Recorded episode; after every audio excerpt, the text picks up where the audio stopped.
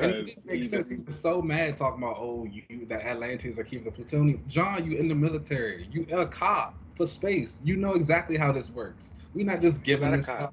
He's a firefighter. The Jedi. and, he's a, and he's a Marine. You're supposed to be doing the right thing. Of course, he goes down and checks the ship for the plutonium. It's gone. That was Arthur's Who's stealing? But at the Atlanteans, exactly. The the king one. Why doesn't he have his people under control? Why do y'all even have nuclear weapons? That's not important. like, like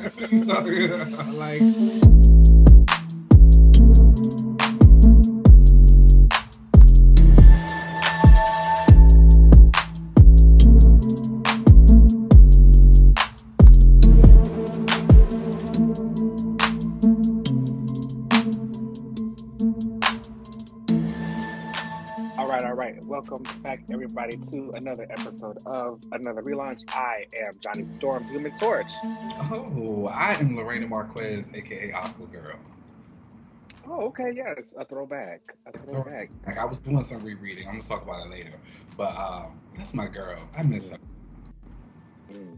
Yeah, we are gonna be talking about the Aqua Corner later. That's for sure. Um, how are you?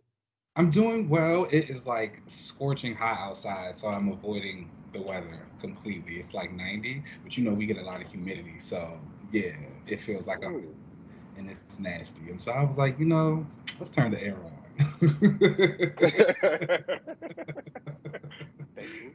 yeah, how are you? 70 degrees out here, and uh-huh. is it still cloudy? I wish it was a little warmer. Yeah, it's been cloudy too. I don't like, know. That's a little warmer. You know, so you know my birthday is next week, and yeah. I have been thinking about.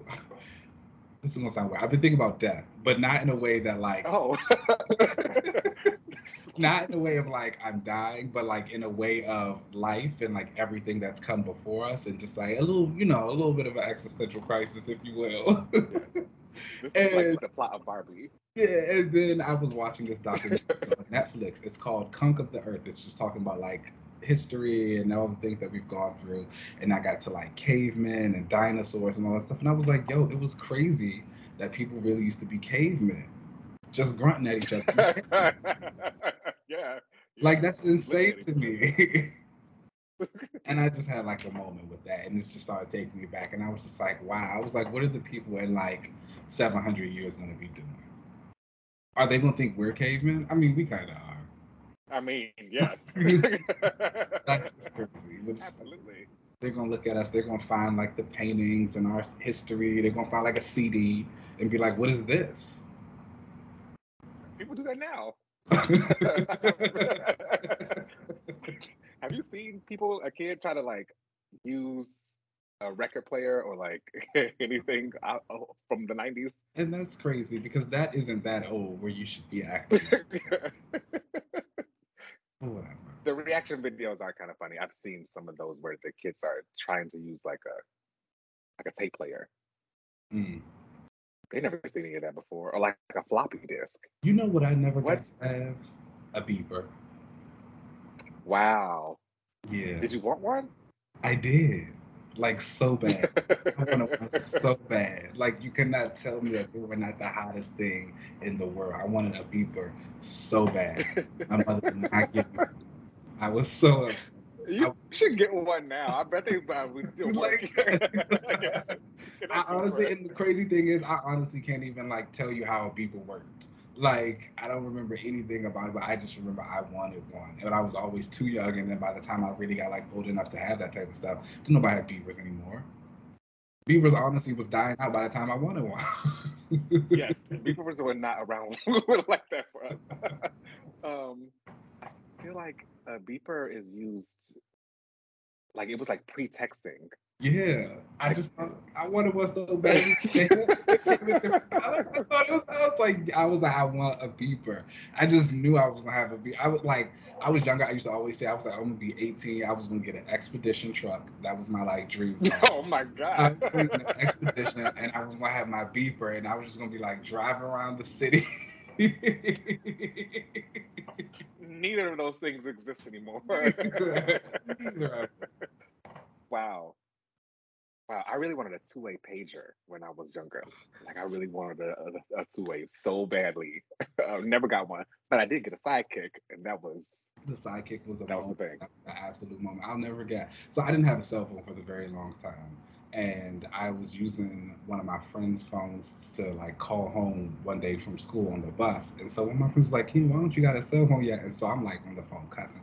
I'm like, "Cause my mother effing mother says she won't give me a effing phone." And I'm like, "Oh." My aunt like picked up the phone and she's just listening to me. and all I hear is, "Why are you cussing like that?" And I was like, "What?" Terrible. Then when I, then I finally got my sidekick and everything was good. I was like, okay. Mm-hmm. And then I got like, oh my gosh, did you have a razor? I did, yes. I did. I was hot. That was that was hot. That was hot. That was hot. Uh, flip. Yeah. Flip when you can hang up on when you can hang up on somebody with the flip. That was the good thing back in the day. It was just like, mm-hmm. I, I miss that. iPhone. T nine texter. Whoa. We've come so far. And like we used yeah. to be cavemen, and that's what I've been thinking about. And there we are, bringing it full circle. All right, y'all. Well, let's go ahead and get into the updates of the week. Um, some interesting developments have come out recently. Uh, that's, I guess, we can kind of talk about. Uh, Sydney Sweeney has confirmed that she will be Julia Carpenter in the Madame Web movie. Um, Dakota Johnson will be, be playing Cassandra Web, a paralyzed mutant whose clairvoyant abilities allow her to see into the sp- spider world. Um, so they're going to be like working together, being spider characters together. Um, are you a big fan of the Julia Carpenter version of Spider Woman? Yes, I love Julia Carpenter. She's actually my favorite Spider Woman. Her and Jessica yes, be like, her and Jessica kind of like trade spots every now and again. The thing about Julia, she doesn't get used very often. Obviously, Jessica Drew is like the Spider Woman that a lot of people know, but like I loved uh, Julia back from like those Force Works days. I'll never forget during the Civil War when they were doing registration. Carol and Wonder Man came to arrest her, and like she hit Carol with a car. That was hot.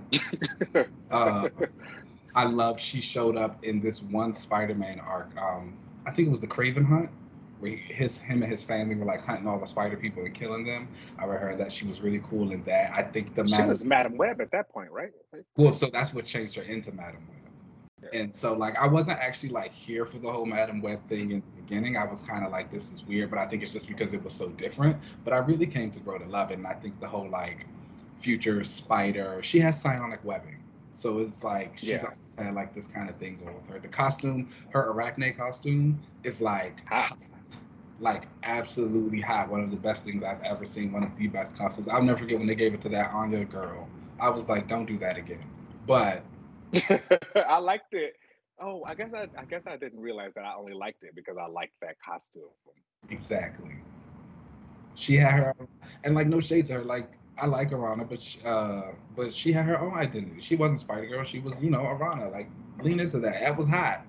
Don't give her my girl's costume. Give it back to him. You know, I have to say that Julia Carpenter is my Spider Woman. Sorry, Jessica. That's just how it is for me. Oh. I yeah, so like um y'all know I started reading comics like when I was a kid and I started with um a bunch of these like volumes that my dad had given me a lot of the stuff from the X-Men during the like great giant size era. That's where they, all these uh, volumes for me started. But then also I had Secret Wars, and that was I read that like religiously when I was a kid, so many times, over and over and over again. And that's where Julia Carpenter was introduced because she was from like this other universe, I think in Denver, um, from that patchwork world in uh, Secret Wars. And I thought instantly, cool. I liked her psionic webbing. And then later she joined um, uh, Avengers, West Coast Avengers. So she was yeah. over there with the Wonder Man and all that kind of stuff. She was cool. But then I do remember when they kind of made her Madame Web, I felt like at the time it was because she like there was already so many spider characters and she really needed some kind of lane for her to have that was different than everybody else. Like they had Jessica Drew. They were at the time also trying to introduce Aranya. So like I, she needed uh, something. I don't think I thought about it that hard. I was just like, oh damn, I gotta. but it was like worth it because I had Julia in it, and I remember Michael Lark was doing the art, and I really enjoyed his art at the time. And so I was like, I just remember thinking like, oh, this is weird. So she blind now, and yeah. Uh, I guess I didn't realize that you had never really been in the Spider Corner. I was already like a big Spider-Man fan. Yeah, no, I know about that. I was just like, oh, this is different. But oh, she's like the center of it all. Yeah, but like, and that was the thing I came to like really appreciate. But I was like, oh, she kind of like running this, and she was like, mm-hmm. she had her like fighting skills and stuff like that. She was still with her daughter and like being her mom. Um, I actually think she kind of like ended up getting her sight back at some point in time for a little bit, and. Mm-hmm they've been working and it'd be cool. Like she'll be talking to her daughter. She'll That's be like, because the blinding was unnecessary. Like they only made they only made her blind because the old Madame Web was also blind. So mm. like so it was cool. I, I would like her in her madness to get a different suit though. I think like the red trench and stuff is cool, but I think I would like to see her do something a little bit more different. There's actually, I believe, an animated version of her that has her original Arachne costume, but it's red instead of oh, black. Oh yeah, oh yeah, I do like that. And so like I think something like that would be cool because she's been getting back out into the field a little bit more from what I hear. I'm reading Spider. So it's interesting that Sydney Sweeney will be playing this Julia Carpenter character because they gave the abilities to this other Cassandra Web character who is, or maybe not. Maybe Julia is going to be the follow up because Dakota Johnson is playing Cassandra Web, who has the like clairvoyant powers in this movie, and Julia Carpenter will just probably be Spider Woman. So maybe this is about how she will, you know, take over the mantle of whatever Cassandra is. How I feel about this movie. I'm not gonna lie to you. I'm not a huge Dakota Johnson fan. I do like Sydney Sweeney and I do like the other two girls. It feels like a girls girls movie, which is like right up my alley. But I don't know. I don't know yeah. if it's if it's it's probably just Sony. I think it's Sony, and I'm not sure how. I mean, I did see Across the Spider Verse and Into the Spider Verse is perfect. So like, the animated stuff isn't bad, but oh, and and I know it's it's controversial with some of the fans, but I like the Tom Holland Spider-Man movies, but those are also done in conjunction with the MCU. This Spider, this Madame Web movie is just Sony, so I don't know. And when they are on their own, that's how we get. They also need to bring back the Silver and Black movie with Silver Sable and um, Black Cat. Yeah, Black Cat. That Gina was gonna do. That was gonna be high. Well, we're not sure. Sony's got they've got they've got a lot of things they got to work out over there. I'm just they got saying. the Kraven movie coming too. That so. well, that white boy, he people like him. He's hot, but silver and black, that's what we need. Yeah, they need to do a little bit of restructuring over there. But again, I think it's wild that Spider-Man is so goaded that If you could make an entire universe off of just his characters. So they just need to figure out how to properly. They're gonna try. They're gonna keep trying. He's got the material. Um, also, we've learned that uh, Jeff Loveness will no longer be writing the Avengers Kang Dynasty movie, and uh, this decision was made before the recent strike happened, um, and it seems like, you know, Marvel's kind of kind of going in a different direction from Jeff Loveness. He was the one who wrote the uh, Doctor Strange sequel, and he was going to be doing the follow up to uh, with Kang uh, Dynasty. So I'm sorry, uh, did he write uh, Quantumania? I mean, I get the line on him, child.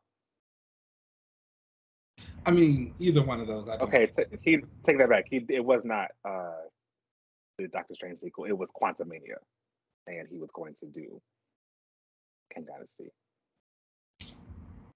Ooh. I personally think it's for the best that Marvel is deciding to move on from him. No offense to him and his writing skills. Clearly, you write movies. I'm not. So, um, but I do think that it's probably best for them to shift into a different direction. I think again the strike right now is giving them a chance to kind of rework some things as they make these proper yeah. negotiations to kind of pay the writers. Um, I mean, for example, do we even really need a Kang Dynasty? I mean, we might not even need a Kang at this point.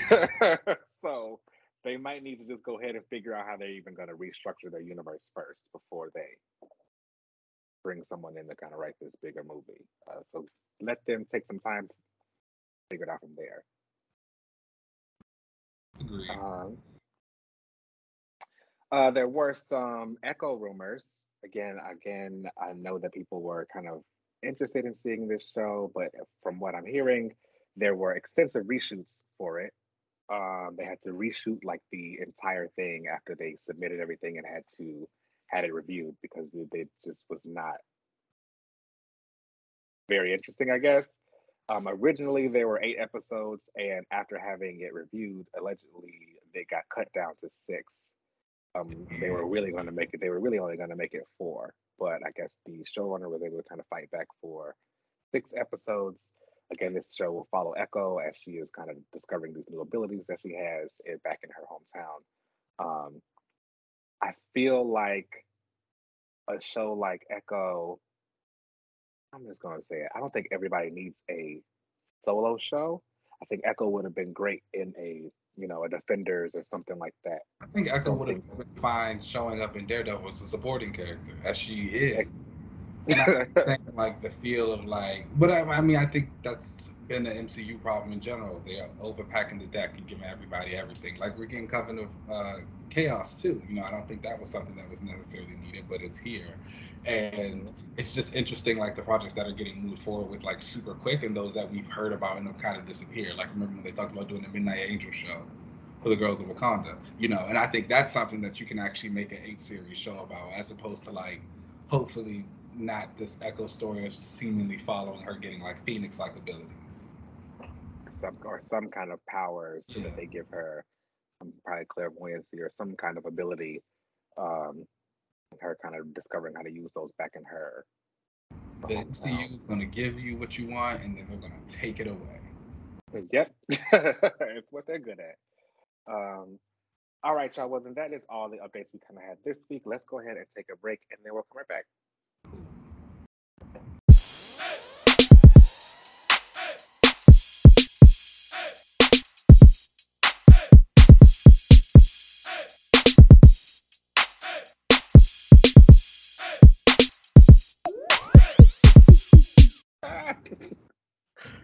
Oh, that is funny. That's crazy. And this is, this is so crazy when you think about Hope and Messiah Complex, how much I actually love that story, but how much it was so bad. one of my favorite characters, it was the downfall, but it was also such a good story. It was a fun story. I personally prefer Second Coming over Messiah Complex.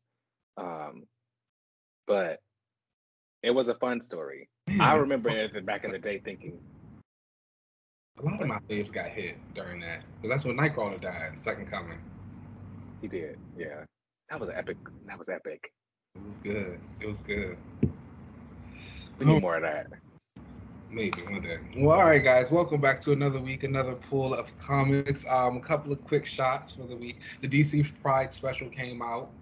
And I think the DC Pride specials are always like really fun and really good. I think they do a good job at a cementing whatever letter of the LGBTQ that the character claims, and it also puts them in situations where you feel like it's going to be picked up on later on. Like it's a part of their story. Like we just happen to mention that they are Ace or Aro or whatever, you know, let's say like that. But this is actually what's going on. And I've always appreciated about them. So really good ones went. And they give them like real missions and stuff for them to actually do. Connor and Tim Drake were in there talking to each other. That friendship's kind of being reinstated. Dreamer got one. They introduced a couple of new characters. There was some great pinups all throughout. Pick it up. It was going to be. It was amazing. Um, Barbarella, the center that cannot hold, number four came out this week. I'm always gonna shout out to the girls. Put to that like Barbarella. Um, I, I tweeted about the book as well, and some people were like, "Oh, I didn't know they made Barbarella comics. I love that movie." I was like, "Yeah, get into it. Here we go." That's what I'm talking about. Um, Captain America: Symbol of Truth number 13 came out. That's the next part of the Cold War event. So I don't know if you remember earlier, I had told you that when it was starting, Sam and Steve were kind of operating on kid gloves, so they wouldn't get into a fight. This issue, they got into the fight. I knew it was happening. Uh, you know, it was the big thing for them. So that was really fun to see. Captain America books are coming to an end. Um, the oh. Cold War event's going to end soon. Then they're going to have the big 750th issue special that's going to feature like all of the current writers, and then a new Steve Captain America series is going to be picked up. I'm not going to get into that right now because it's going to make me mad. But always taking it back, child. Always taking undefeated. And then um, also Spider-Man Dark Genesis number five came out. That was the and the Spider-Man, excuse me, Spider-Man 2099 Dark Genesis number five came out, and that was the ending of this mini that Miguel has. Uh, Steve Orlando's been writing these books. I actually really kind of like the stuff that he's been doing in the 2099 universe, but the art on each series has kind of been like not the yeah. best, and so I feel like that's what's been hindering me in like taking it down. But some good reads, quick shots. Uh, getting into the main books, we'll start off with LZ and his reread, uh, Annihilation Nova number three from Abnett and Lanning and Kev Walker. tell us. Yes. All right, so the last issue, um, Nova, Drax, and Cammi were trying to get off of Xandar from being, it being after it had been destroyed, and they got into the ship. Uh, Nova used his powers to open this like wormhole, and they almost crash landed on this planet, but Quasar caught them. So this issue opens up, and it's all about like Quasar coming and kind of joining the team a little bit. Um, him and Drax do not get along. Drax has an a a reputation through, throughout the galaxy. You know, he's Drax the Destroyer. Um, so Quasar is like, mm, I'm not really feeling him right now. Uh, but he's like, you know, you guys are on this planet. I forget the name of it. It was called. Um, it's a weird space name. That's not important. The thing is, it's like a refugee place where all of the people who have been ransacked by the annihilation wave have pretty much been coming to this planet, and Quasar has been protecting them. And uh, what I really liked about this was uh, while they're trying to get people off the planet, there's a moment where Quasar and Nova have a conversation where they're like, "We've got a bunch of like engineers here. They're gonna start building stargates so we can start getting people off of this planet and getting people other places." I like that as a like a plot point because when you have something on this large of a scale and all these refugees, you know, on a planet, there has to be like enough people to who could build something and help everybody out. But while they're having this conversation, um, no Quasar tells them, you know, if you use your powers, we could be done a lot faster because it's to take them like about five days to make a Stargate. Would it be better if you could make like a big one with your like Nova Force abilities? Um, before they can even continue on, of course, there ends up being an attack and uh, Quasar and Nova jump into action. They go into space. Quasar does this really cool thing. Uses his uh, quantum energy and makes this big force field to protect this uh, warship that had landed on there earlier, who was going to be kind of like a backup support for them. He used his powers to uh, protect the ship from all this blast while Nova was attacking the ship and helping everybody out. And he finally opened a big wormhole for everybody to kind of escape and get through. Then they're like, all right, well, let's just like get rid of this enemy for a second. Of course, because Nova used this big burst and opened up this uh, wormhole, Annihilus, it picked up on his scanners and he's like, what is this over there? Let's just do a warp jump. I want to go see what's going on, all this energy. And he shows up and he's about to like destroy everybody. So um, I'm interested to see well, I kind of know what's going to happen on the next issue because I know what happens. but um, this, I don't think I actually read this specific issue back when I was first reading Annihilation um, because some of this was new to me. I actually really enjoyed Quasar in this. He's my favorite cosmic character. Um, and just seeing him be a hero, it was funny. There was a moment where he introduces himself, and Drax is like, you know, at one point, I used to wear a cape. That does not make you a hero. And uh, Quasar was like, I know that's why I'm out here protecting these people. That's what does. So I appreciate him kind of bucking back against uh, Drax and his like pessimism. Um, and Quasar just really being a protector of the universe and protecting these people. They initially start with, you know, I have to protect these refugees while uh, Drax keeps saying, no, we should be preparing to fight because whatever's out there is going to definitely make its way here. We should be prepared for that. And Quasar is like, well, we still got to protect these people. So they have a little bit of a, you know, some conflict there. While Nova is just around looking stupid because he just. I was about to say, I thought the miniseries was about Nova. What's he doing the whole time? looking dumb, just like afraid to use his abilities. He is like Drax is around to kind of help him a little bit, to kind of like mentor him, but he's just as you know, he's still shook up, I guess, from the Xandar attack. But he did oh, open the wormhole. He died. That's right. Yeah, oh, everybody oh, did. About like being sad. Yeah. Got it. Got it. The got whole it. planet didn't die, and all of the Nova Corps are dead except him. He mm-hmm. saw it. That's Remember that lady got her head blown off while he was trying to fly through that debris. I guess that would make you kind of depressed for a few issues. How long is it supposed to be? Four issues? Five? This is four issues. Well, this event is like twelve issues long, but we've just went through his four issue mini. But he's a part of the entire event, is it? Yes, basically. Oh. I think he follows through everybody's mini. I've never read the Star Lord one, so I don't know if he shows up there, but I think that's next. Yeah, that's gonna be good. I'm ready. I'm coming back into it with that for you. But yeah, I I enjoyed this issue. Uh, there were some moments where the art looked a little weird. Sometimes their faces looked a little off, where they were trying to like show them straining, using their abilities or something like that. But for the most part, like it was still pretty good. Very big cosmic stuff. I'm still enjoying the story. I really like Annihilations, one of my favorite Marvel events. Okay. Shout out to I think also one of my favorite like tropes. I love a plan to being destroyed. Yes. and I love a I love a villain who comes through and just wreck shop and mm. who kind of wins. I like that. Okay. Especially one with like a big horde and kind of destroy everything and wipe everybody out. little genocide for breakfast. Okay. Well, moving on. next week, the Authority number five from Warren Ellis and Bryan Hitch. And yes, this has been Night of Apollo. I'm excited.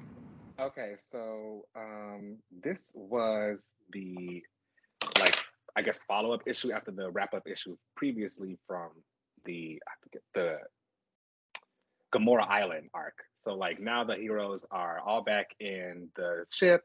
They actually have this really cool uh, moment where they see on the outside this place called, because you know their ship like to make it seem like it's everywhere all at once. It's always traveling through these different dimensions, and every issue so far, there's always a description of like what dimension they're in this time. And this time they were in the Mind Barrier Reef, is what they were flying over. You see all these heads on this barrier reef that look like like coral kind of and it's actually a place where latent telepaths grow and grow their powers like in their sleep. It's like that universe or something. So i thought that was kind of cool looking. Um, but this issue opens up and they're showing this like crazy horned villain who is named um, albion.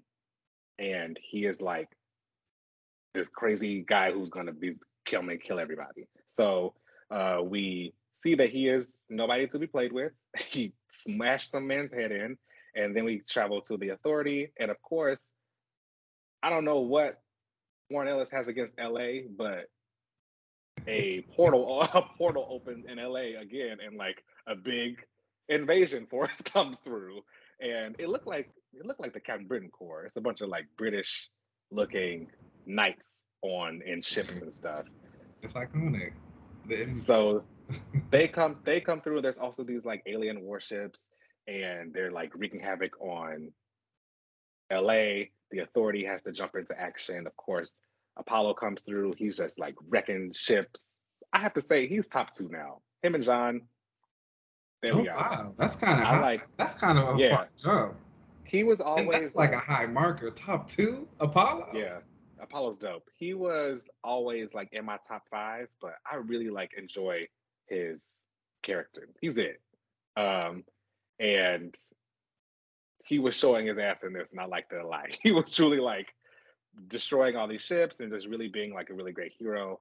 Um, that's kind of where the issue ends. It's uh, kind of it was kind of a quick read, uh, and it shows that they were being invaded by another from another Earth uh, Jenny Sparks kind of understood. She kind of remembered these people. She's from the I think the 13th century, so she's kind of always been around. She probably knows who these people are. The, the British are coming, so.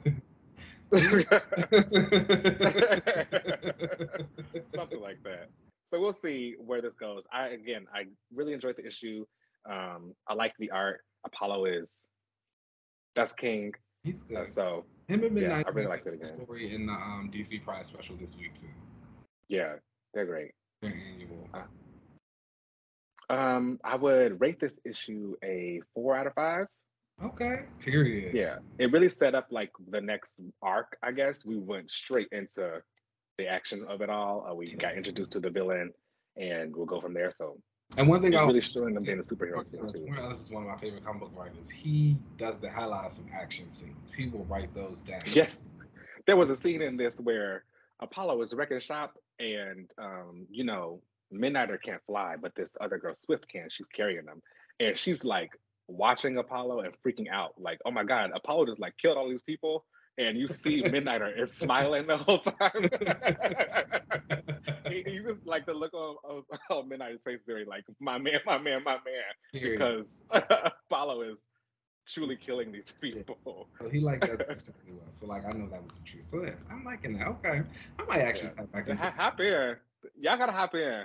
Authority is high. it's, taking me back. it's taking me back, and let me see if I feel the same way about this hitch art that you're talking about. You're not minding that much. Yeah, but, it's, it's, it's looking like not too bad back in the day. So check it out, y'all. We'll see.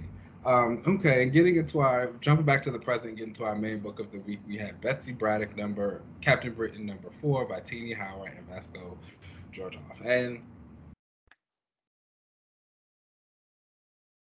here we are. Almost coming to the end. Yeah, almost at the end. We have one more issue. But let wow. me so let me tell you something. Before I even get into like the issue itself. LZ, you've known me for a very long time. You've known me like that. I'm a Betsy fan. The people who are listening, you probably know that I'm a Betsy fan. You know, this book has given me everything I've ever wanted. Like, wow, thing that I have ever talked about. Like, I see Betsy doing this is like this hero, like having her own little team of spies, saving mutants, saving the day, talking about being a model, going out, being famous, getting chased by the paparazzi. All that's happening in this series. And as we get to the end, I just kind of start thinking about like, oh, so what's she gonna do now? like done it all now. Like, oh, I got what I wanted. Now what? So that was a very interesting like thing. But this issue, so I will say, out of all four issues so far, this one has probably been my least favorite. Um, I think oh. that the series is ending, and so there were talks that there were plans for this to continue, and they didn't know they didn't anticipate it always being a five issue miniseries. And of course, like if sales did enough, then they were going to continue it on, and it didn't get that, so it's going to be set five issues. And you can tell that like this is kind of written with the intention that they wanted to have more than five, but since you knew you weren't getting five, you kind of got to speed everything along. So the pacing can feel a little bit disjointed at times, and it, I had to read it like once or twice just to make sure I understood what was going on. But once we get to it all, Betsy is meeting with Tony Stark in Jersey. She's basically like, hey, I need you, the Avengers, to come out and be bait for me. The Furies have partnered with Morgan Le Fay, and they are attacking uh, superhumans across the UK. They've already attacked my brother. They're coming after other people next. I need you guys to be bait so we can like pull them out and do it and take them down. He's like, cool. Rachel is getting into her whole Askani timeline, witch, psychic thing she's got going on, multiverse, whatever she does. She's like talking to some people and the like. She's in the library talking to the librarian um, so you can of course you're a librarian. I would say I think that team is like having a lot of fun. I'll always give Tini one thing is like she she likes to build a world. She knows how to write something. She can do some lore. She can put that in there. So I think that Askani stuff is going to be really nice for Rachel. I'm kind of sad. Mm, I'm not going to say sad that I'm going to miss it, but I kind of sad that like fans of Rachel won't get to get a little bit more of that because it was coming more into play here. And I think it gives Rachel something to do. Rachel is one of those characters who, whenever I talk to people about her, all they ever say is she was great in Excalibur in the 80s. And if that's all you got, I don't think that's that good because if your last good storyline or the last, if all, if everybody's consensus and that's your your best time was in the 80s when you first debuted, like something's got to change. You you ain't been doing enough, and so I think that this is something that gives people to catch it. this is something that gives Rachel a unique storyline to like hone in on and like really make her stand out for the pack and like kind of legitimize her and give her a little bit of a personality along with it. And I think that's something that was needed. Um, but you know, they're all in the house getting ready for a big charity event that the Braddocks are throwing in Betsy's honor. We get a little bit of the family coming, getting together. Like Betsy's coming in from meeting with Tony. Brian's like, hurry up, the helicopter's here, we need to get out. She's like, her and Rachel being like fun and flirty, so they decide they're gonna have a little quickie before they leave. Um, they get to the party. The paparazzi's on there. They're talking about uh, the Braddocks. Megan, we thought you were pregnant. She's like, why would you think that? They call Betsy. She's like, I'm Captain. I thought she was. Who said that? She looked a little pregnant. She was acting like it. Cause she didn't want to drink. Yeah. Some people just don't want to drink. I don't know what. To, just... Didn't Nightcrawler say like, "Oh, you like you can't drink because there's something else going on in here," and she, then he left? She wasn't drinking, so he was drunk, and just assumed that because she wasn't drinking, she was pregnant. Oh, that's fair. We shouldn't be policing women's bodies. There you go, and that's it. Now we've said it. But the T is, she, she said, I don't know where y'all heard that she's not pregnant. Um, she comes in, she's like, you know, I'm Captain Britain. They're like, who are you with? She's like, this is my girlfriend, Rachel Summers. They go inside. Uh, people are coming up to Betsy. They're like, want her autograph. They want to take pictures with her. They're like, you know, I still got your magazine spread from when you were named Britain's most beautiful woman. It's hot. Rachel's like, this is life. You deserve it. Betsy's like, we having fun. Let's go kick some ass. They like changing. They like down some champagne, change into their clothes, and they go out to fight the Fury with the Avengers. Because again, she asked Tony to um, be the bait. So we get this cool like little page of like all the Avengers attacking the Fury with Betsy, and then they take it down. There's also a data page that comes in before that. Betsy's done a new magazine interview, and they have like 11 questions with Captain Britain. Mm. That was a really cute. These, these are the type of data pages I like, like a cute use of them, like something fun. And they use the David Nakayama cover that he did of her for the 2021 Hellfire Gala. It's oh, cute. I like that costume. Yeah, I was like, that was a cute little thing that they did there. Um, after the teams have defeated the Fury, the Avengers leave. Jamie pops back up. He has created like a pocket dimension where they're keeping the Furies in with his abilities, and he also has Morgan's castle. Morgan Le Fay's castle. He puts it back up, and who walks out but Morgan and Doom? They're back in a relationship. Morgan's like, I'm here. Doom is like, if anybody tries to come mess with her, you're taking you're doing war with Latveria. He was like, so leave her alone. Betsy's pissed. That's, that's his girl. Betsy's pissed. She grabs Jamie. They all fly off. We get back to the Braddocks. They're kind of going over and they're like, you know, Morgan is this woman who has been using mutants as a component of her spell. She is trying to throw Britain back into chaos. Why would you do this? Jamie's reasoning, this is one of the issues why I also said I felt like it was kind of like running through the plot because he says like, oh, he feels bad about how he let Morgan get um what's the word experimented on by Apocalypse after they overthrew. And so, but it's also like, why would you feel bad about that? When have you like talked to Morgan? When have you had a yeah. conversation? When has anything like? And Jamie is the type of character where he's like chaos personified. So you can maybe like make the argument that something just snapped or switched with him, and he was like, "Oh, I do feel bad. Like, let me do something about this." But again, that's something that I think I would have liked to see, like some type of conversation of Jamie, like approaching Morgan, or Morgan even approaching Jamie, because maybe she came up to him and she played into his heartstrings and was like, "Oh, this is why you need to do this for me." But nonetheless, it happened. We're where we're at. Um, they start talking about it all together. They're like, you know, Betsy's like, we need to, if we can't get Morgan out, we just need to protect people from her. Strike comes in. They talk about how Betsy used to be a spy. We're going to see what happens. They have planned to infiltrate Morgan, and then the issue ends with Brian dressed in his Captain Avalon suit in the pocket dimension, looking like he's about to kill the Fury. Oh. Yeah. Okay. So I'm interested to see. We got a lot of things to kind of wrap up and get through with in the final issue, and I'm like wondering how it's going to happen. Again, this was something that we saw a little bit with Knights of X. That was five issues, and we kind of like ran through the plot in the last four um, on the on the fourth issue of that before we got to the end and kind of just like wrap things up neatly. So I'm wondering if it's going to be a similar thing here because obviously you got like the situation with Morgan, you got like some Rachel Askani stuff, you have like Brian and the Fury, you have her relationship with the public, you have the mutants who are in like Morgan has kidnapped, you still got like some Coven Akkaba stuff in the background, you just have like Betsy. I think that again, Tini Howard's dialogue can be a little bit heavy-handed, but like if you if I feel like if you're still reading by now, you should be used to and you should just kind of accept that this is how she writes, and that's just what it is. Um, but again, her Betsy is like in a much different place than when she started. You can always tell that Tini was trying to like do this story of like rebuilding Betsy from the ground up. She had went through this change. She was back to herself. She was kind of broken. She was kind of distant. She didn't know who she was, and now here she is. She's in the space. She's happy again. She's confident again. She's feeling sexy. She's doing what she needs to do. She's doing the job right.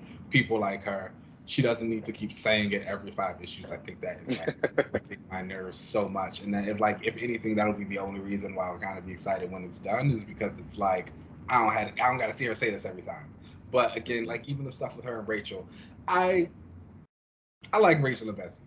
And I've liked them for a while. I think I've said that too. I remember in the beginning, you know, again, it's Rachel. I think everyone has an adverse reaction to Rachel. I don't care what you say or how much you liked her It's Phoenix in the 80s and Excalibur now it's kind of like you see Rachel on the page and you be like, uh. So when she was first coming around, it was like, uh. But Betsy and Rachel, I think they're actually really cute together. They work. I do think that they need to kind of like artists should remember certain things like height. Rachel should be shorter than Betsy. She's five seven. Betsy's like five eleven. I think a lot of people like draw her like very statuesque and tall. And I don't know, that feels a little stereotypical. Like just because she's the more masculine one, she also got to be like big and tall. Let her be the pocket type that she wants to be. You know. Yes, we be so, out here. so I think that would be something that's nice. But like them going into battles together, they doing like their little transformations.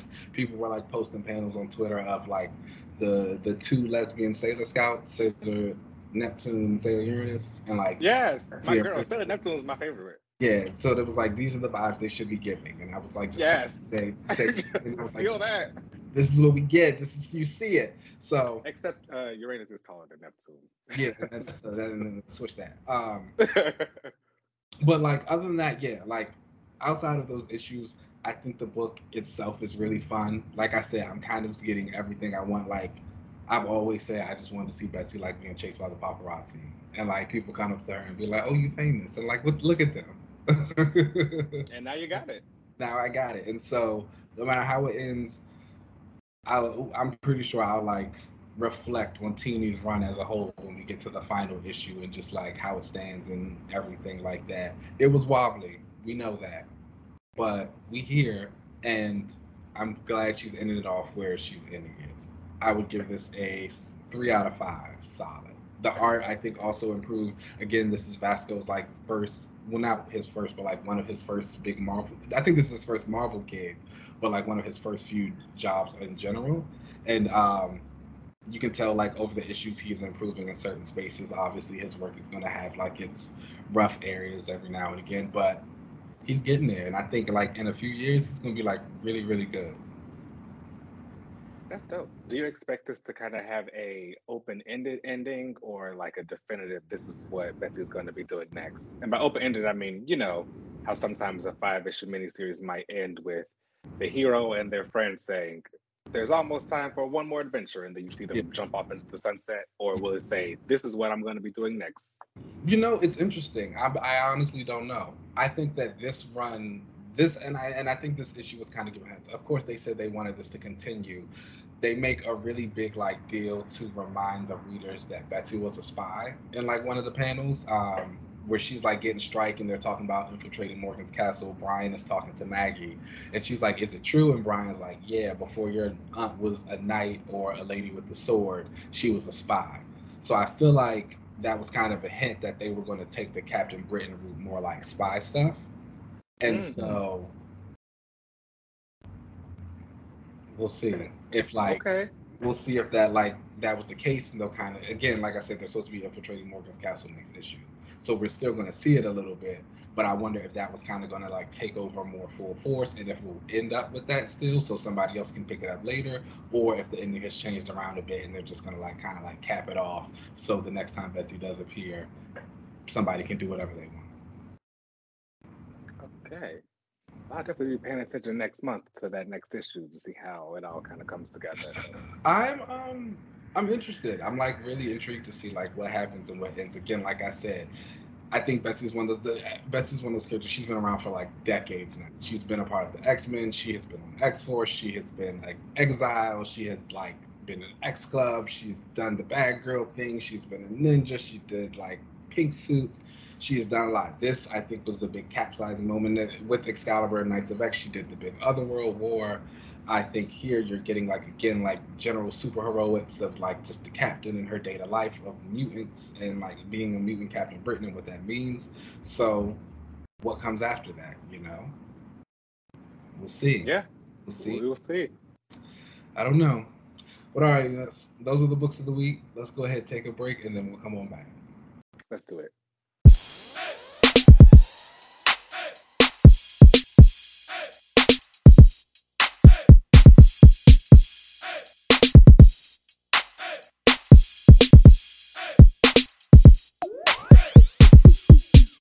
Right, y'all. Welcome back to the watch section of the show. And this week we watched episodes six and seven of the Justice League, and they were more uh, Aquaman centric episodes, which is interesting considering that he like isn't a team member. I know, but he got like. I was thinking that too. I was like, um, I was like, why? Why is he getting the episodes to himself? What happened? yeah, yeah we want you to let. We want to let y'all know he's here. I mean, iconic. They, they did. That's for sure. They wanted to let everybody know that he's like a just a Justice League they know no staple, I guess. Yeah. I mean, do you prefer him to be on the team or do you prefer him to be like on in this capacity where he's like auxiliary to the team? Uh, I don't mind either one. I think when he's on the team, it's cool. It's fine. I ancillary. Think... ancillary. like, wait.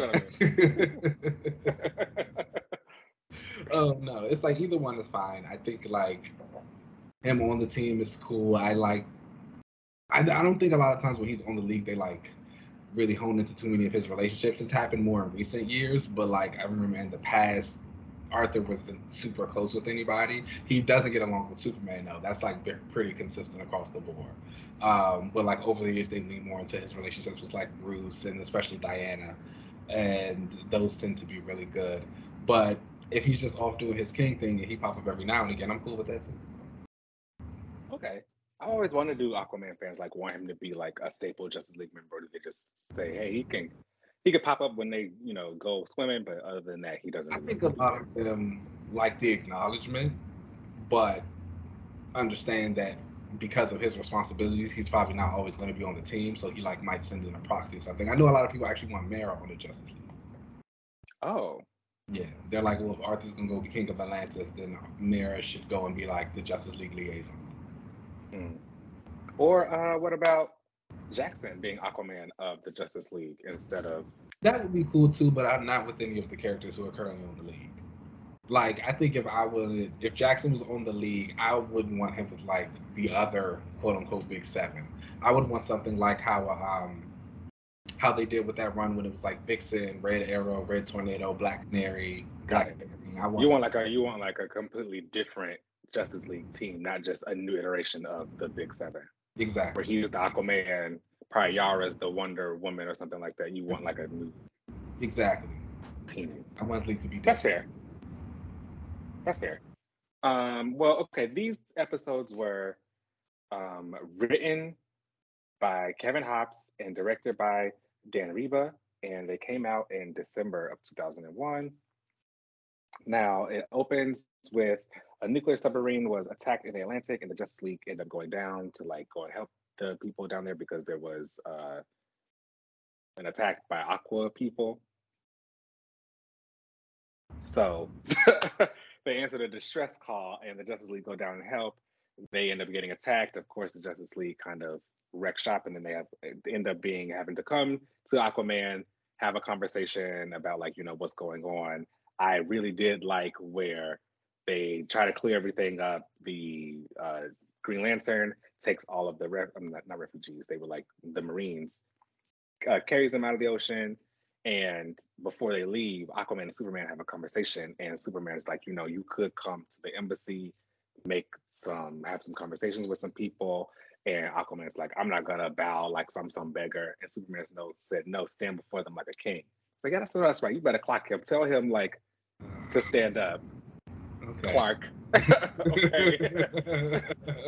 and then, sure enough, Aquaman comes down to the U.S. Embassy, doesn't like set up any meetings, just walks straight there and demands to be heard and seen. And they have this conversation. And before they can even get done, he decides, I don't even want to be here. I don't want to have this conversation anymore. Um, he like what you needed to do. He pushed Wonder Woman out the way when he was trying to leave, which I was like. he didn't move. I was like, whoa. Uh, that was funny to me. I'm not gonna lie to you. When he shot, shot her out, oh, and then John was like, "Oh." John then was like, "Whoa." it was wild. Um, I did like that they still give these characters like character and uh, really have them interacting with each other. You know, again, this is what I'm missing from the team books, you know, the the character interactions there. Um, so then I guess he leaves the embassy after he shoved Wonder Woman out of the way. Uh, Deadshot, I guess, attacks him, like shoots him with a missile that ends up like hitting him. He ends up having to go to like a hospital and getting help. Um, what was so? It, oh, actually, that part hasn't happened yet. No, go ahead, continue. Um, so Orm discovers that Aquaman had been hurt and uh decides that like, oh, I'm gonna be like the new king in his in his absence. I have to say, is this like Aquaman's status quo? Somebody always coming for him, and it's usually always his brother. Yeah, like literally. Whenever he's king, it's just people being like, no, you should. that's all like literally all and then so I would say like that's one of the things that I'm kind of glad they moved away from in his recent stories. I think Dan Abnett during his run like really put the kibosh on that because again it was always it's typically Orm. Arthur is like there and Orm's they're kind of challenge each other for the kingdom. But then when Abnett came in, he obviously had Orm still kind of do it, but then he also had like the people of Atlantis. Like he I always credit Abnett for really building out Atlantis' undersea world and like a cabinet. He had like their person who was in charge of like the war creatures, the commanders in chiefs, the science people, um, and a lot of that. And he dealt with like Aquaman was bringing in a lot of progressive ideals. He wanted them to be more bonded with the surface people. He had created an embassy where they could kind of visit and try Atlantean foods. He was trying to build that bridge, and those people were like, "Oh, absolutely not." So they would challenge him to be like, "Well, you shouldn't even be king," and then doing all that, and then that made it worse. And then he comes back, then Mera gets the throne because they're like, "Well, let's have a queen instead." But Kelly Sue DeConnick came on, and they kind of had them both just be like, "We don't even want to do this for real." They've always acted they don't want to do it. they just do I mean, that's kind of the vibe I always got from, especially from Arthur. It was like, I don't really want to do this for real, but they've, they've always given like, I don't really want to do this, and so like, it's kind of been kibosh. Now that they've got Andy and Jackson's Aquaman, it's giving them more opportunity to do other stuff as opposed to that. Okay, I always just wondered if that was just his thing, and like, what does he want to do? Um, but um, we later see that the Justice League goes off. They're trying to figure out who attacked Aquaman. Aquaman gets out of his tank. He's ready to go. John is there watching him like, no, we're gonna, I'm here to keep you. What did he do? Sucker punch him in the face. It and, wasn't uh, right in front of his. He was standing. It right was. It was. he, said, he, it was. A, it was a sneak shot. Okay, said, it's like they were having a conversation, and John was like, "Not moving." No, I'm. I'm not moving because I'm gonna keep you here. And he punched him. okay. We're not even supposed like, to be fighting. Like, whoa. What else was there? That's not fighting words. I actually it's nasty. You told me you weren't gonna move. Okay. So that means go sit your ass down. You're not gonna move. No. it means I'm gonna make sure you move. I don't know. I didn't appreciate that, um, especially with earlier. John had already kind of like mm, wasn't really feeling Aquaman because he, just, so mad talking about oh you the Atlanteans are keeping the plutonium. John, you in the military, you a cop for space. You know exactly how this works. We're not just giving this stuff. He's a firefighter. A Jedi and he's a, and he's a Marine. You're supposed to be doing the right thing. Of course, he goes down and checks the ship. for the plutonium It's gone. That was Arthur's Who's fault. still it? But at the Atlanteans, exactly. The the king one. Why doesn't he have his people under control? Why do y'all even have nuclear weapons? That's not important. like, what are you talking about? Like, what do we? What do you mean? Go ahead. That's not important. About this story. Some, sometimes war is necessary. anyway, um, I so uh, Aquaman is going back to Atlantis to kind of figure out what's going on. He gets back to the throne. Um, I could forget if no, this episode hadn't ended yet. So he gets back to the throne, and he challenges Orm, except all of the people end up siding with Aquaman instead of Orm. I think this was the end of episode six before the next one kind of started. and um, about this episode, I thought it was so interesting. Like when they were trying to draw out who shot Aquaman, and they were like all chasing Deadshot through the sewers. That Superman, Wonder Woman, nor Martian Manhunter could stop him. But who got him off that bike? Batman. King Bat. and like as I was watching it, I was just like, what is happening? I was like, why is Deadshot beating up Wonder Woman right now and like getting away? Why is like Superman flying to catch Deadshot and not catching him in seconds? But I was like, I get it. Everybody got hit at moment. But then I was like, oh, Batman takes him down. I was like, that makes more sense. Got it. Well, yeah, Batman gonna be the one to take him down. And sometimes you have to show that even the superpowered aren't always going to get it right all the time and win, you know. Otherwise, clearly, do we really need anybody else if Superman's there? Because Wonder Woman was going down bad. She was. I think I think they end up talking about this in this season of the show, this season or the next one, where they have a moment where Superman says, "I don't really need none of y'all." well, I'm sure we'll get there eventually. Um, anyway, this ep- the next episode opens with Orm kind of talking about like I'm taking over. Aquaman is being like taken away. Um, Orm ultimately ends up taking Aquaman and chaining him to an active volcano. Him and his baby, and I was like, he hates you. Like this is this is a kind of rivalry where like I don't think you can ever really come back from, right? Like this isn't some like, oh, we just kind of see each other, maybe we can make up. This isn't this isn't Rogue and Carol. This is like you know, this is worse than that. But you know, the um Orm killing the baby thing was like for this cartoon. That's not how it happened in the comics. Black Manta killed the baby. Um but you wonder why they changed it here. Orm and Arthur's relationship is mostly dependent on again them being like half brothers and both being heirs to this throne and like one just wanting it more than the other and Orm plays a lot of political games. That also was something that kind of got toned down. They actually ended up having Orm get exiled from Atlantis and he like found some girlfriend on land and he was like dating her and helping her raise her son and he became like a family man and then when Mera took the He's not a dad a stepdad, he's a dad that stepped up. He was the dad that stepped up and okay. when Mera got the throne, he was like, "Oh no." He gave all up and tried to come fight her. oh, never mind. he was never like, mind. "Oh, absolutely not," and he could try to like come back and fight her. That's what her miniseries about. But then she ended up like beating him in battle, and she was just like, "You're not getting the throne back. Go be with the family. Like, go grow."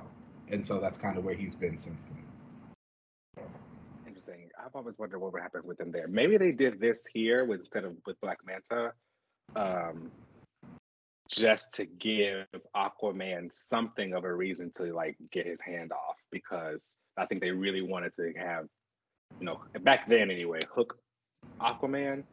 Peter so, David, I think we were talking about Peter David last week when I was talking about the Days Dazzler and Shadow Star stuff. Peter David was the enemy because Hook man, and Aquaman is all because of him. During the 90s, he did this Aquaman series Time and Tide, and like a lot of people would tell you that that is like the elite Aquaman story. No, oh, it's that. It's if that story. You, if that's what you want to read, like that's. But it's like honestly one of the worst things in the world. He completely creates Arthur to be a Namor clone. He's like mean. He's nasty. He's got this big giant pirate hook hand running around. He's like has all this complicated stuff. I will always say Geoff Johns might be a nasty man nowadays, but I will always credit him for really legitimizing like Aquaman and who Arthur is. Didn't like have to make grunge him up or make him like super cool or like super mean and all this stuff. It was like, no, Arthur is just some normal guy. He's from Rhode Island. yeah. Like his dad lived. Like he was. He, he his dad is a, a lighthouse keeper. Like, what are you talking about? He lives in a small town, you know what I'm saying? So he got over that and was like, this is who he is. And then every writer who came after that really like honed into it. Jeff Parker showed a lot of the life that he lived at home and like showed him in high school at a high school reunion and stuff like that. The people in the town he met. Um, Dan Abnett was the one who built out the Atlantis stuff and was like, okay, well, this is how he acclimates into that because, of course, he always knew Atlantis was a thing. He just wasn't a part of it. And it's like, this is how he's coming into it now. Kelly Sue was kind of like, okay, he did it. He hated it. Now he's sitting up here with his wife and like they're having a good time and they finally had their baby again. And then Brandon Thomas came in and was like, okay, they're retiring and raising their kids. Here's Jackson to be Aquaman. Damn. Okay. That's a, that's a storyline. It's really like progressed. And like, and that's what I've always said. None of these writers, at least when I would go back and read interviews, none of them ever said that they had talked to the writer before their run and like was like, oh, what you doing? They all just kind of like picked up something and just ran with it. But the way the story naturally progresses and does it really well, it's fantastic. The only skip Cullen Bunn if you ever go back and read. Like that was a dark era that was the dark era. That was the one like kind of mishap that they had. But other than that, like I didn't like that costume. The I really didn't like that costume. But like that whole initiative of like what DC was doing for their books at the time and like what people were the like it was all just really messy and like really bad. So like we just skip over that altogether. But like everybody else, again, like Parker, Abnett, Kelly Sue, Thomas. Um, am I forgetting someone? I don't think I no because John's that that Geoff Johns run got me into Aquaman. John, John, and, and, John starts it. I always tell modern day readers like if you're gonna read anything from Aquaman, you should probably start with like Peter Day. I mean not Peter Day. Oh my god, you start with day Geoff Johns stuff and go from there. I always do also tell people to go back though and read the Sub Diego arc that came out in the early 2000s because that was the storyline where San Diego like sunk into the bottom of the ocean. These people had all been mm. with Aquaman's DNA, so a bunch of them survived, and he had been like kicked out of Atlantis, so he kind of like took over this Sub Diego as his new area, and that's where we met Lorena Aquagirl, and like she's one of the great characters of Aquaman lore. A lot of people love her. That's probably like the only pre brightest day thing that I would say is like a must read. There are some other good things in there. I'm not gonna lie, but like that's one of the things that I say like if you want a major story arc, that's one of the ones. Is Aquagirl back? Yes. Mm, well, kind of, sorta. So.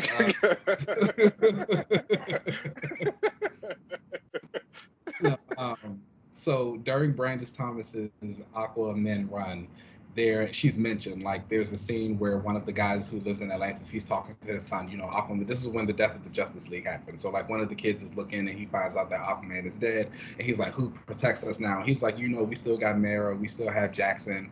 We still have like Black Lanterns on our side now. We have Garth. We have Tula. And we have Lorena Marquez and so okay, so she exists. So she exists, but we've never seen her. And then Brandon Thomas, he did this one like backup story, and he, there saw Aquaman basically saw like what the future would look like, and it had like all the Aquaman characters, and Lorena was there with them. So that was like the last time we actually like saw her on panel. But he would like it ends it off. He's like, oh, you know, that was a dream. It hasn't happened yet, but it's gonna happen. So she, she she's made her little pops. She's around. I really want her to pop. Okay. Her and Jackson. Okay. They're the team. Oh, that's his Aquagirl. I wonder where they're gonna pop them back up. New Aquaman series. There have been some rumblings going around. You know, the Titan series just started that Tom Taylor is writing, and um, Garth isn't on that team, but he appeared in the first issue, and he said that he was like working on something with somebody else and doing some stuff for the ocean. So people have been speculating that something Aquaman related should be coming up soon.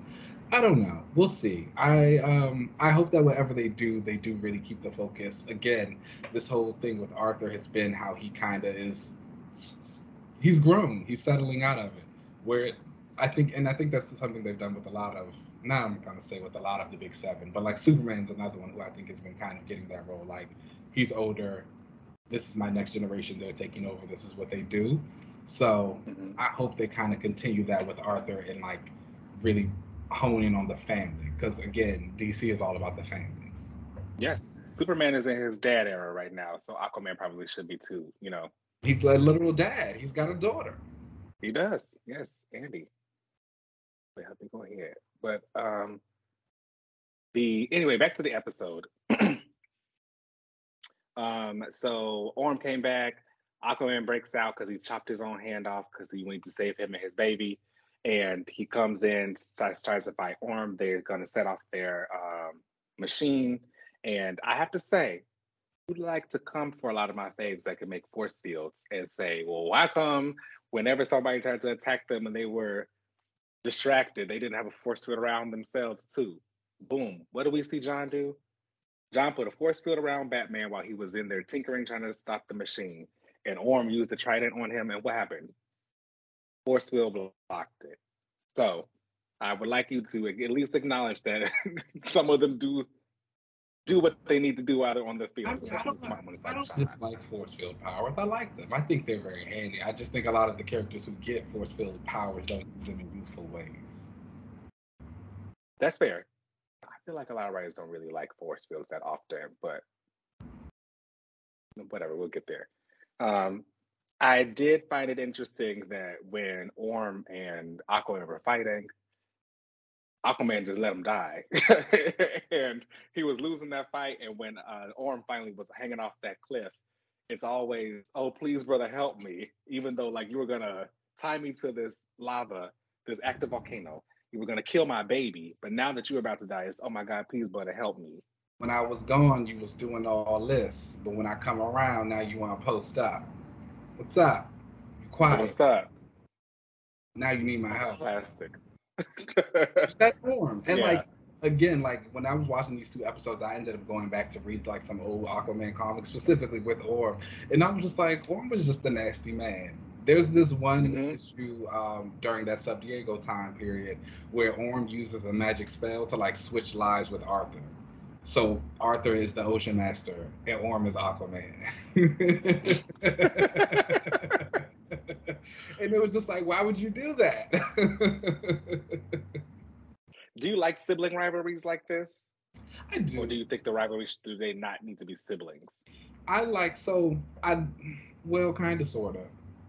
I like that it happens, but I also like when they still kind of acknowledge that like you might you are my sibling and we might be beefing, but like nobody else can still mess with you. Yes and that's what I appreciate. When they are siblings and they just like hate each other completely, I'm like, oh well, that's kind of sad.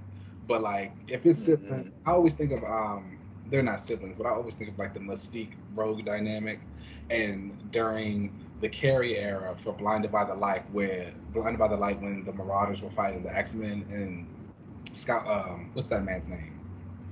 The one that dates the Ninja Girl, Greycrow.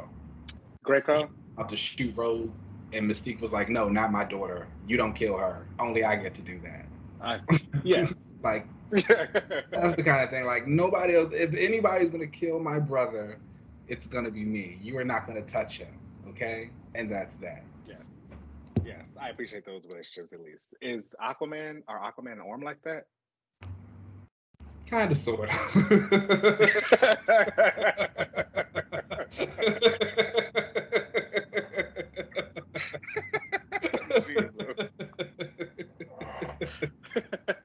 it kind of depends on like what Orm done. okay. Sometimes Arthur's like, just let it be. Sometimes Arthur's like, yeah, I don't know. I, like I said, we said at the end of this episode, he just let him die. so, You know, one thing that was funny to me about this episode is like I know they've been kind of like switching up which league members are in which episodes, but I specifically remember watching thinking, where are Hawkgirl and Flash? Why aren't they in this episode? And then right?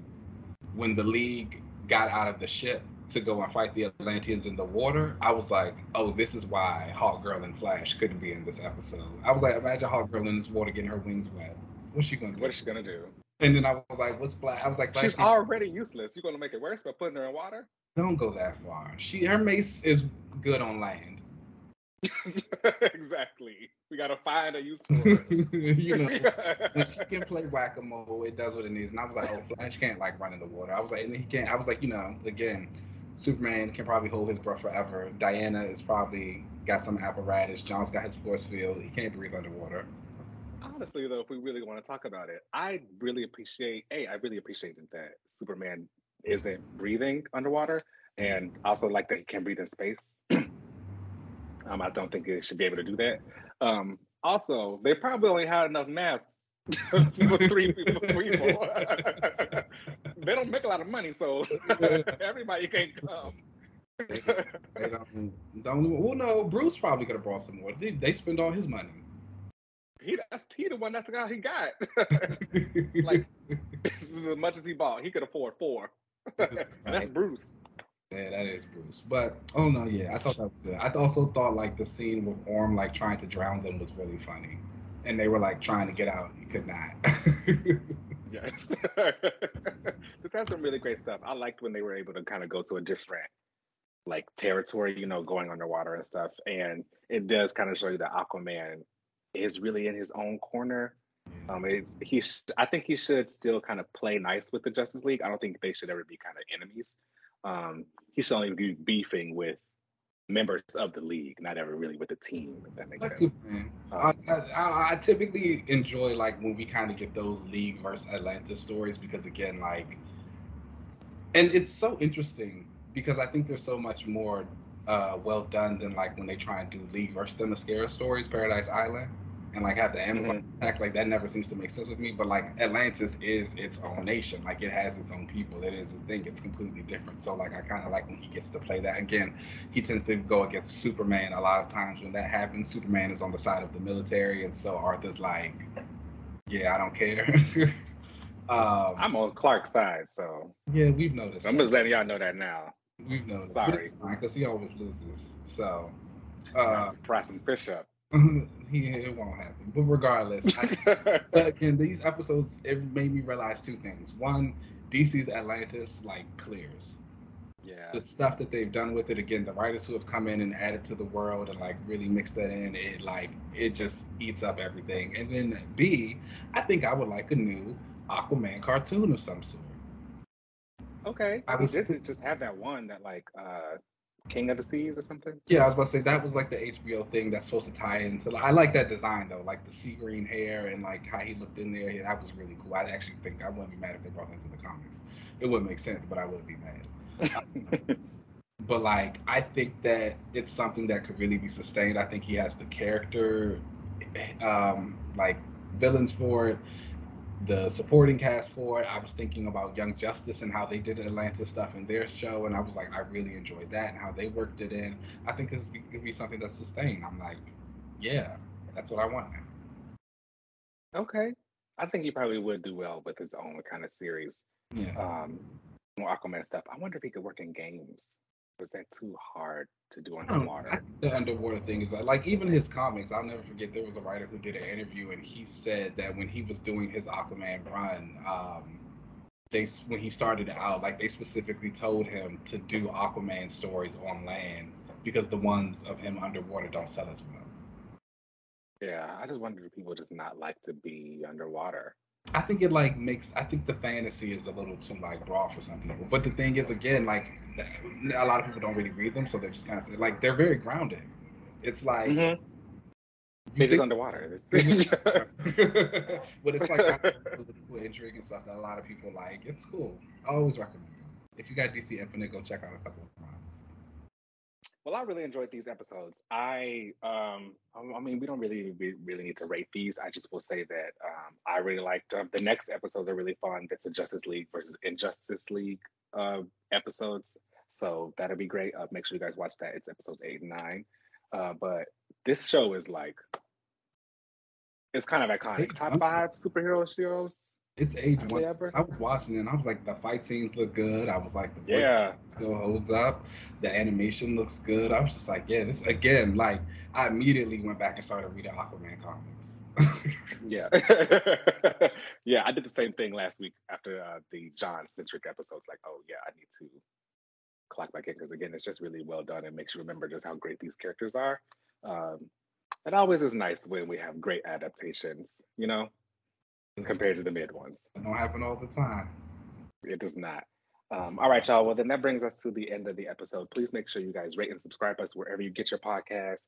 You can find us on Twitter and Instagram at Another Relaunch. You can email us at another relaunch at gmail.com. You can find us on YouTube at Another Relaunch at TV.